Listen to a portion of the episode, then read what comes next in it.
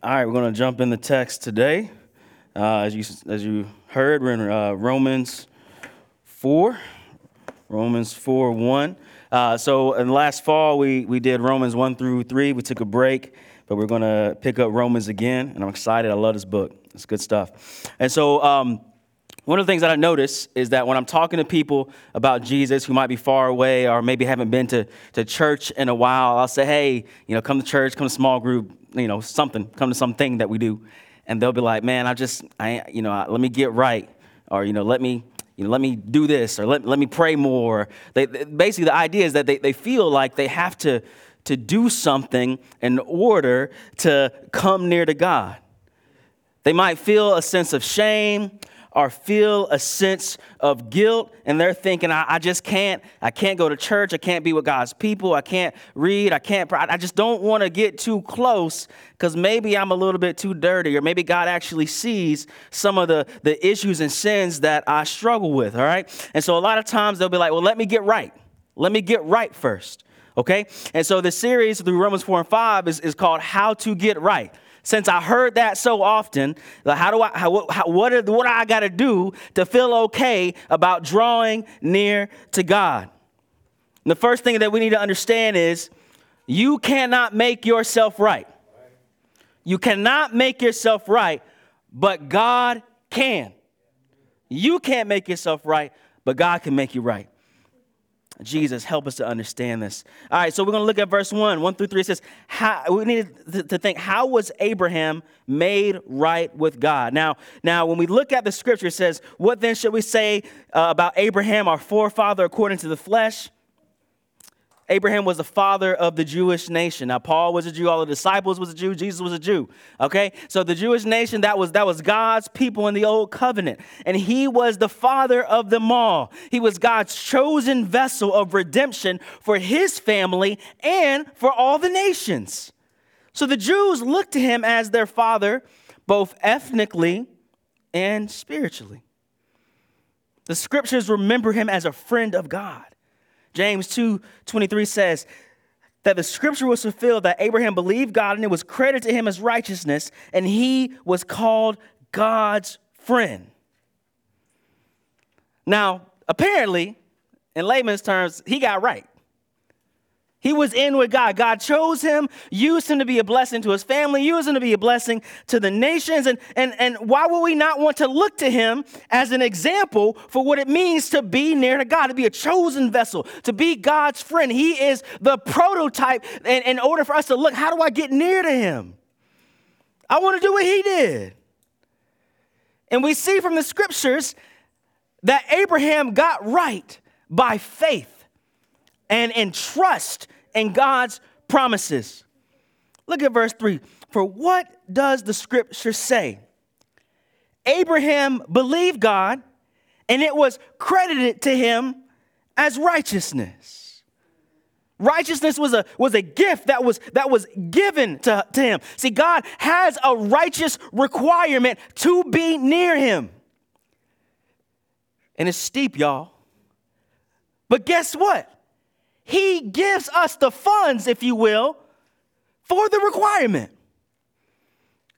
You know, sometimes I feel like people think that getting into heaven, like you'll, you know, you'll you'll stand in front of the gates, and I feel like people think it's like a like a like a theme park admission. You're like, do, do you got the ticket? You know, do, do you have the thing to get in here, the passport, whatever? All right, so let's just imagine the ticket costs a trillion dollars, and you're like, oh man, I don't, you know, I don't know if I got that, you know. And God says, it's all, it's all good. Here you go.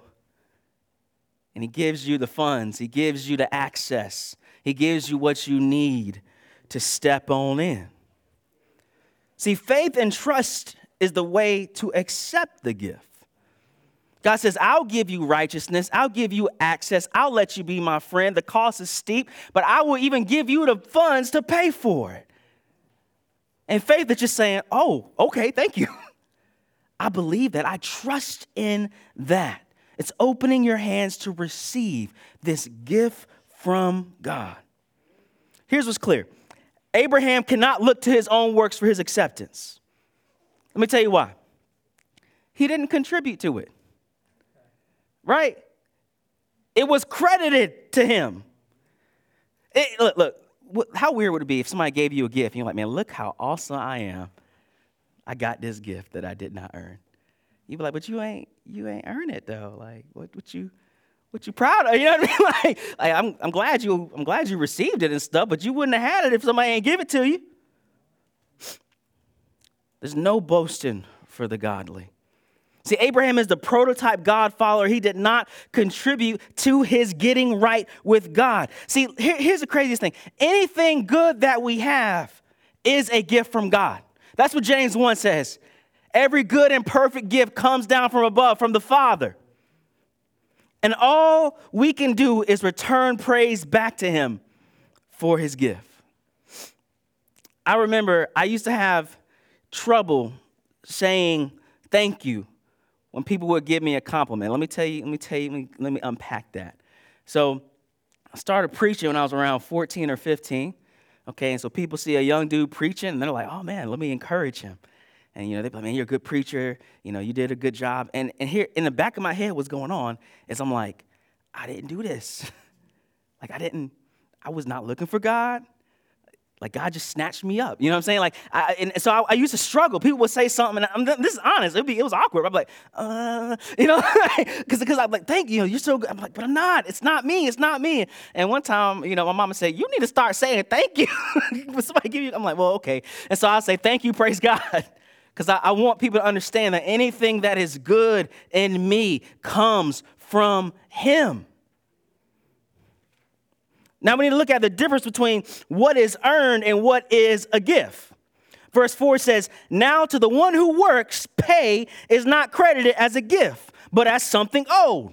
But to, to the one who does not work, but believes on him who justifies the ungodly, his faith is credited for righteousness. So if Abraham worked for his righteousness, it would not have been a gift. Look, imagine if you worked a long week you know, at your job, it was a hard week, but you put in your hours. You put, you clocked your time. And it's time for you to get your paycheck. And your boss says, man, look how good a boss I am. Here's the money you earned. You'd be like, well, thank you. You know, like you didn't do anything extra special. Like, I earned it. You know, like I worked. Thank, but thank you. You know, like, if, if, your boss tried to make you feel all special because you he paid you what you owed, you'd be like, well, that, but you I, uh, you owe me this. It's not a gift to me. I worked. You see what I'm saying? This is the difference. This is the difference. See, listen, listen. Abraham is justified by faith as a gift. He, he got something that he did not work for. It's not that he, he did a job of righteousness and God said, Well, I'm glad you did it. Here's what you earned. That is not what happened. It's like getting a random $1 million check in the mail. What, what do you think? You're like, Oh, I'm glad it's here. Thank you. Who? How did they get it? Who, why did I get it? Who are they? How did they know who I am? It's like, Man, this is awesome. Thank you so much. See, the feeling between a gift and a reward is very different, yeah? It's a different feeling. You know, if, if I work for something and I receive it, I got a sense of pride. And that's not, I'm not saying it's a bad pride, but you're like, I, I did it. You know, you, that's a good feeling when you work and you did something. But when I, when I have a gift given to me, I have a sense of thanksgiving. I'm like, oh, thank you. You see, you see the difference? This is, this is very important. And see, here's you need to ask yourself what do you feel when you look towards God? Do you feel, look how, look at me, God? Are you proud? Look at what, look at what I've done. Or do you, are you like, thank you? I do not, I don't deserve to be talking to you. I don't, I'm just glad you like me and I didn't earn it. See, one is evidence that we have trust in our own works, and one is evidence that we have trust in God's grace, in His gift. And we, y'all, we don't outgrow that need. See, the thing about it, the, the, the, people who have, who, who I know who are most godly are also most aware of their own sin. You, you don't graduate from needing God's grace. If you've been walking with Jesus 10, 15, 20, however long, you don't graduate because if, if, if my mind is correct, I think we still fall. And God's grace is a constant, everyday necessity, which means that it should produce in me a constant, everyday thanksgiving and praise because it's not something that I earned, it's something that is given to me. It goes on to teach that all God's people have gotten right because of grace. Look at verse 6. Just as David also speaks of the blessing of the person to whom God credits righteousness apart from works, blessed are those whose lawless acts are forgiven and whose sins are covered. Blessed is the person the Lord will never charge with sin. No one is justified by a perfect record of righteousness because they don't got one. They don't, they don't have. In fact, the one who even wrote this psalm, the one who wrote this, David, he is not just teaching, he is speaking out of experience. See, now we understand David has some real high points, right? You know what I'm saying? Like, like, my son loves the story of David and Goliath. You know, David was a good king. He praised God. He had some really, really high points, but he also had some low points. Okay, listen, listen. He had some good days, but but David was also an, he was an adulterer and a murderer. I mean, it wasn't like oops a daisy. You know what I'm saying? Like it was some premeditated. I'm gonna do something real evil today. Now here, here's what happens. We we we all have this inner court. Here's what I'm saying. We like when we when we're relying on our own works, we're like, you know, am I doing okay today? And how you you schedule that, you're like, well, did I do more good than I did bad? If I do more good than I did bad, then God will accept me. You might not think this, but you can tell by how you feel. Okay? If you get to the end of the day and you, remember, if you feel the sense of pride, you are judging yourself based on what you did. If you get to the end of the day and you feel a sense of thanksgiving, okay, you're like, oh man, God's gracious. Now let me flip side. Let's say, let's say if your bad outweighs the good. If you get to the end of the day and you feel overburdened by guilt, you're judging based on what you have done. Now, when we get into this conversation, we always have this. I feel like when we think about our spiritual life, you see that you know that tipping scale, like that justice image, where it's like, is it good outweigh good outweigh? And, and so, like, we we have this inner lawyer that's like, well, my good outweighed the bad today. Now, here's the deal: that does not work in court. For instance, say somebody's on trial, you know, for murder, and it's like, but I gave a lot of money away cool, I guess. But like that that you still got to pay for this. Like that doesn't actually work. If somebody does something wrong and it hurts people, it doesn't work that they did something good to cover because they still have to face the consequences of what they did that is wrong. Even David himself. All of God's people are only accepted because of God's grace. But he says, he says, blessed are those whose lawless acts are forgiven. That, that word blessed, I feel like we use that a lot. But, but think, think happy and full. Happy and full are those who are forgiven. Happiness and joy comes from a slate wiped clean. I don't know if y'all have ever been in trouble before, but if you've been in trouble and then suddenly you wasn't in trouble, you felt good, right? You're like, oh, I dodged a bullet on that one. You know what I'm saying? like, like, like, oh, thank God. You know, so here's the deal God covers our sins. See, we all have things that we wish could be forgotten by somebody or ourselves, right? We're like, man, if they remember what I did, if they remember what I said, if they remember who I was, listen, listen, when we come to God and we ask for his grace and forgiveness, he covers our sins. Not only that, God does not charge our sin. We all have things that we wish we didn't have to have consequences for, right? Man, I did that, then this happened, and then this happened, and this, this trail of destruction.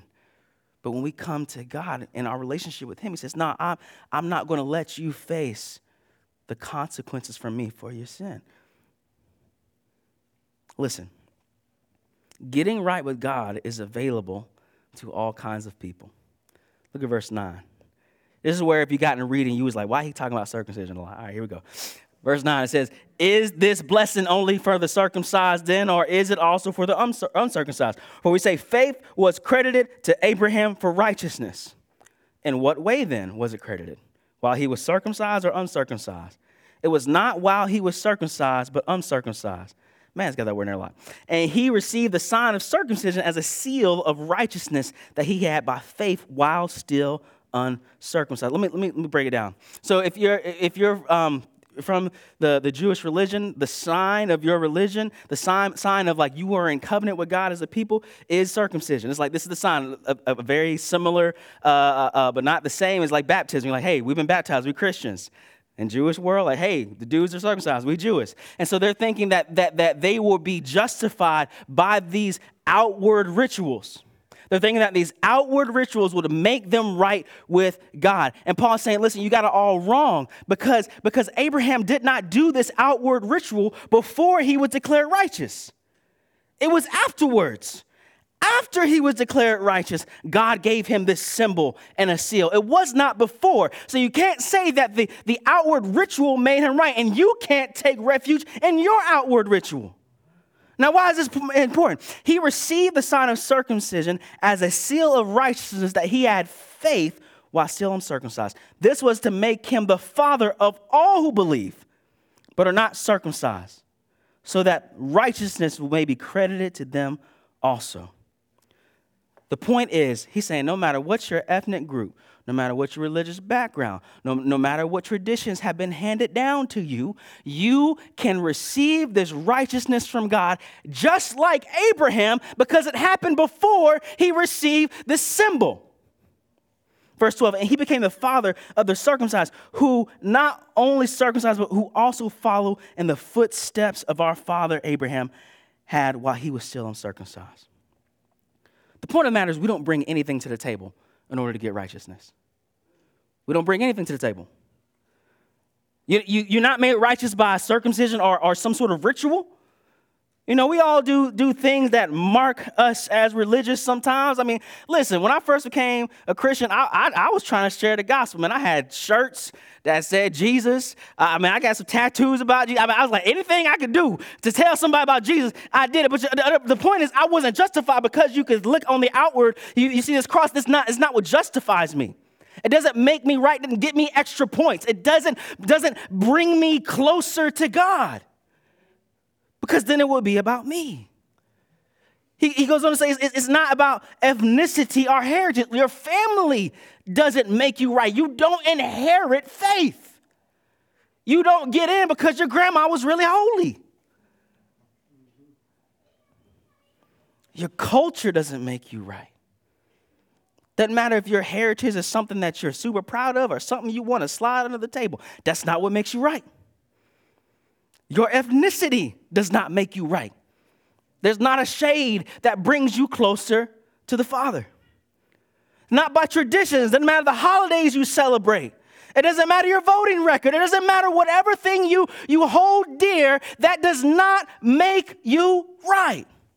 Not even a tip scale of good works makes you right. Well, I did more good than I did bad that day. We've already talked about that. Don't make you right. You still got to answer up to what you've done that's wrong. We are made right by grace through faith. Now, here's the deal by grace through faith in what? By grace through faith in what? See, Abraham believed God's promise, but he didn't actually have the whole picture. He actually was looking forward to something that he couldn't wholly articulate. But, beloved, we have the full picture. You know, uh, we can see this picture of how God makes us right by the act of baptism. Uh, hopefully, hopefully, you didn't seen it before. You, know, you understand when someone gets baptized, they, they get in the water, they go down, they come up like, why do we do that thing? What is that about? The, the, the word baptism, it literally means dunk or dip. That's what it means. And it symbolizes the death and the resurrection of Jesus. And in it, we see that Jesus died because of our sins. This is how our sins are wiped clean because they have been put on Jesus. When you understand that when Jesus is on the cross, he's not suffering for something that he did, he's not paying something that he owed. But it's because of our sin, he is on that cross. And then we also understand that Jesus rose from the dead. See, this is the Father's vindication that Jesus is victorious and that he is innocent. Listen, listen. Here's the crazy thing. But if baptism is about Jesus, if it's about Jesus, why are we baptized? If it's about Jesus, what, why, we, why we getting wall? What's, what's what about? It's because by faith, Jesus includes us in his work. Because this is, this is crazy. I want you to, if, if you just have some extra time, you're in the, the New Testament, I want you to try to count how many times it says in Christ. You are in Christ. We are in Christ. It's a lot. But, but by faith, somehow, God unites us to Jesus and we get included in what he has done so that our sins are forgiven. And y'all get this, get this. I love this doctrine. We take on Jesus' righteousness. There's a trade that happens. Second Corinthians 5, it says, says, God made him who knew no sin to be sin so that we might be the righteousness of God in him. What, what is he talking about? On the cross, when we put our trust in Jesus, the long record of our sins is put on him. But not only that, the long record of his righteousness is put on us. Remember that credited? Like that, like, like who, who, who earned the credit? Where's the credit coming from? From Jesus' 33 years of faithful obedience. That's where the credit comes from. And when we put our trust in Him, our sins are put on the cross, and His righteousness is credited, is given to us. See, God sees the Christian with the righteousness of Christ. Beloved, Abraham believed because of a promise he couldn't fully see. We get to believe because of a promise that is fulfilled, that we can look at So, what are we to do with this? I have a couple of things. This is going to sound a little strange, but I want you to just, just hear me out. I think that you ought to remember your baptism more often. Why? It's a sign and a seal of the gospel and justification.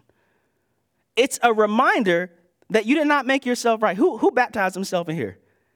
Anybody baptize himself? That usually doesn't happen, right?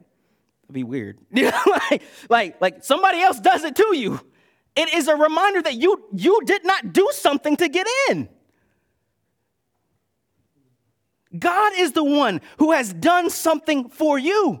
He has put you in Christ. He has put your sin on the cross, and He has put Christ's righteousness on you.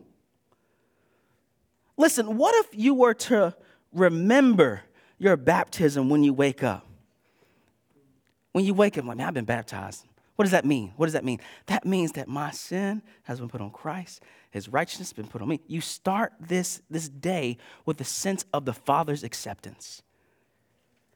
How would that change your attitude? What kind of praise and thankfulness? I know that we don't all have time to think deep, rich theological you know, thoughts all day. But in, in this picture of baptism, we have a shorthand yo, man, you about to go, you feeling stressed, you, you, you feeling like somebody feels some kind of way about you, but nah, but I'm baptized though. Christ has, has put me in him. My sin has been done away with. His righteousness is on me. What if you were to remember your baptism when you felt guilty? You know, y'all know how guilt, guilt can kind of linger. I ain't the only one. You do something and like three days later, you're just like, dang, but if, what, what if I remember, wait a minute, wait a minute. No, Jesus died in my place. He rose again. His righteousness is on me. What this doctrine also teaches us is that we need to be careful of harsh judgments. We all have a tendency to, to we all have a tendency to judge people pretty harshly. Look at them. I can't believe what they did. They didn't say it that way. They didn't say the right thing. They didn't, they didn't vote the way I wanted to do. They did whatever it is. They didn't do the thing that makes me really mad. Or they should have done the thing that I thought they should do. We, we, we have this tendency to be harsh, but God was gracious to us. Yeah? God could have given us a harsh, just judgment. Could he not? But he did not. When you think about how hard it is to be forgiving and generous to those around you, remember the forgiveness and generosity of God cost him his blood. It's a costly thing to be generous and forgiving. But the Lord Jesus set the trajectory and the example for us. He also empowers us to do it. The last thing I want you to remember is I want us to love our neighbor well through our callings. Now you're like, what does that got to do with justification? I'm gonna tell you. I'm gonna tell you. Martin Luther, he used to talk about this doctrine two kinds of righteousness. Y'all like, two? Is it not one? Two kinds? Let me, let, me, let, me, let me break it down. He talks about this one type of righteousness that is, is alien or, or it's other or it's, it's heavenly. It doesn't come from you, right? The righteousness that we have in Christ, is it dependent on you? No, it is not dependent on you, okay? It does not depend on you. It doesn't come from you. You don't work it out. It is given to you from above. But then he also says that, you know, there are actions that you do towards your neighbor that do come from you and that affect those around you. So when you consider your standing before God, we, we look to the heavenly righteousness of Christ. It's unchanging. It's unchanging. Let me tell you why. For, particularly for those who have a soft conscience. If you wake up in the morning and your you know your conscience a little, oh, I feel I'm not feeling like I'm all good today. I better do extra good today so that God's cool with me. No, no, no, no, no. No, that's not the type of righteousness we trusting in. We ain't trusting in the righteousness that change every day. We trusting in the one that is eternal. Okay? But when you consider what you have to tangibly do in this life, you consider your neighbor. Let me tell you why this is important.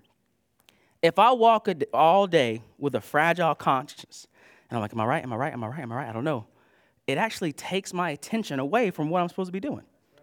Does it make sense? You like when I'm when I'm when I'm struggling with my guilty shame, all, like I'm inward. I'm looking at me.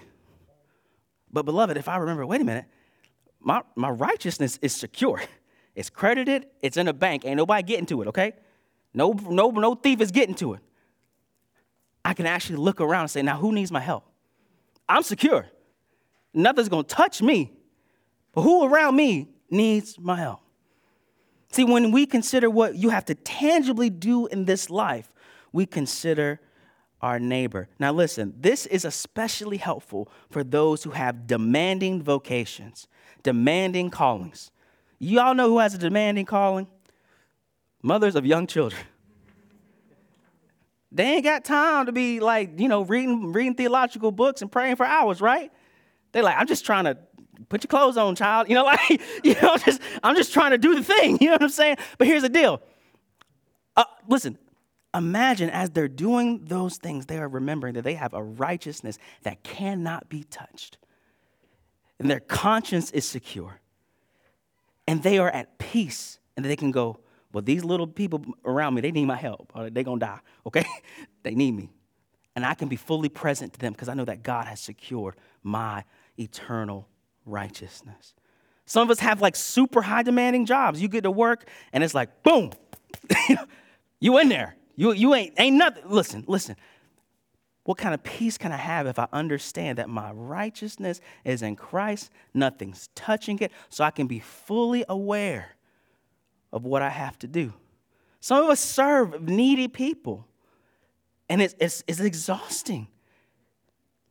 But here's what we don't have to be exhausted about that our righteousness is secure. Listen, I'm telling you that this doctrine of imputation, this doctrine of the righteousness of Christ, actually has tangible good to those around you because you can dwell in security knowing that God got you.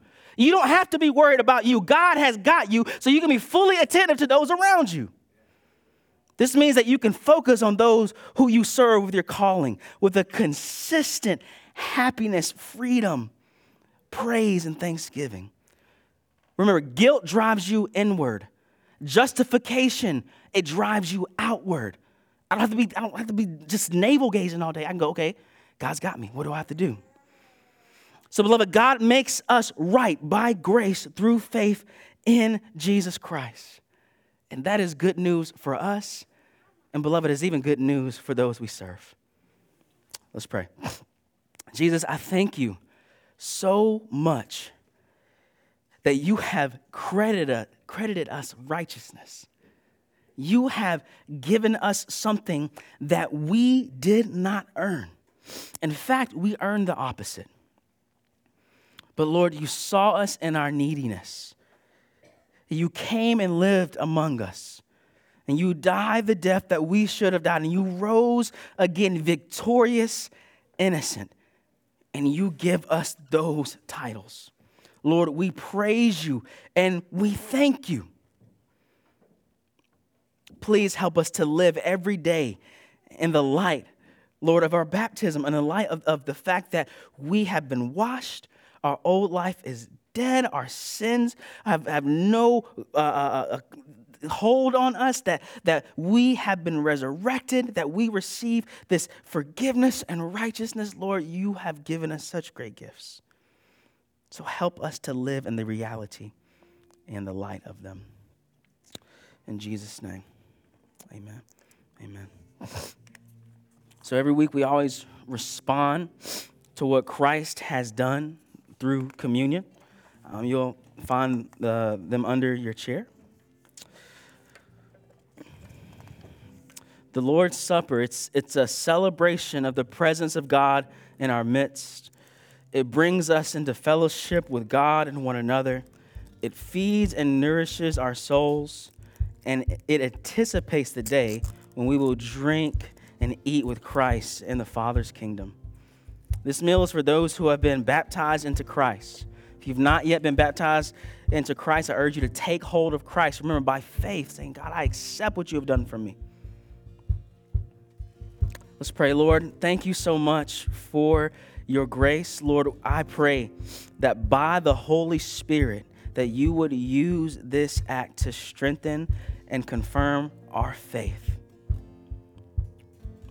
That we could live full off of what you have given. Amen. Amen. On the night that he was betrayed, our Lord Jesus Christ took the bread, and when he had given thanks, he broke it and gave it to the disciples, saying, Take Eat, this is my body, which is given for you. Do this in remembrance of me. Let's take and eat.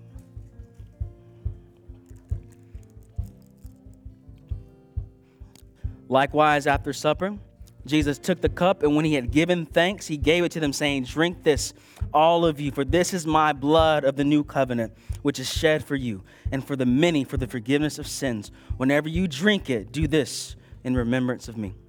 Let's take the cup.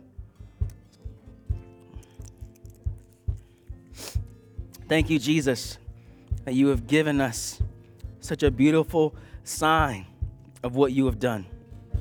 Lord, would you strengthen us by your broken body, strengthen us by your shed blood, that we might live for the glory of the Father and the power of the Holy Spirit. Amen. Amen. We always take time to confess what we believe together.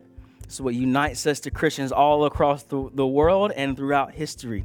So let's stand together and let's, let's confess uh, the Apostles' Creed together. You'll find it on the screen or, or on the paper. All right, let's confess it. I believe in God, the Father Almighty, creator of heaven and earth. I believe in Jesus Christ, his only Son, our Lord he was conceived by the power of the Holy Spirit and born of the Virgin Mary. He suffered under Pontius Pilate, was crucified, died, and was buried. He descended to the dead. On the third day, he rose again. He ascended into heaven and is seated at the right hand of the Father. He will come again to judge the living and the dead. I believe in the Holy Spirit the holy Christian church, the communion of the saints, the forgiveness of sins, the resurrection of the body, and the life everlasting. Amen. Amen. All right, you guys may be seated. We have a couple of uh, announcements. Uh, we have our small groups, our missional communities. They meet on Tuesday, 6 o'clock here, Wednesday, 7 o'clock here. We love to, to see you there. Um, I want you guys to be praying for a, a really cool opportunity uh, that we've been given. Um, one of our rooms, one of our Sunday school rooms, is being used as a visitation room uh, for foster care because the, the, the, office is closed and they've been having issues uh, uh having the parents meet uh, because the office is closed. But we've been able to use one of our rooms down here. Um, and so we have we've already had some come. We got some more scheduled. And so when when the Lord gave us this building, we always thought, hey, we literally have been given this. We want to be generous with what we have been given. So be praying that um, uh, God would use that room uh, to restore families, that, that He would use that room to, to you know, help us to build inroads um, with people so we can share the good news of the gospel. We have the Welcome Leadership Development. That's Tuesday and Thursday, 4 to 6 here. That's our tutoring and mentoring program for uh, middle and high school students. We'd love to have you help out with that. And I think that's it, man. We got anything else? Okay, that sounds good to me. All right, well, our benediction is from 1 Corinthians 6.11. Please lift your hand and receive this blessing from God. You were washed. You were sanctified. You were justified in the name of the Lord Jesus Christ and by the Spirit of our God. Amen. Amen. All right, God bless y'all. See y'all next week.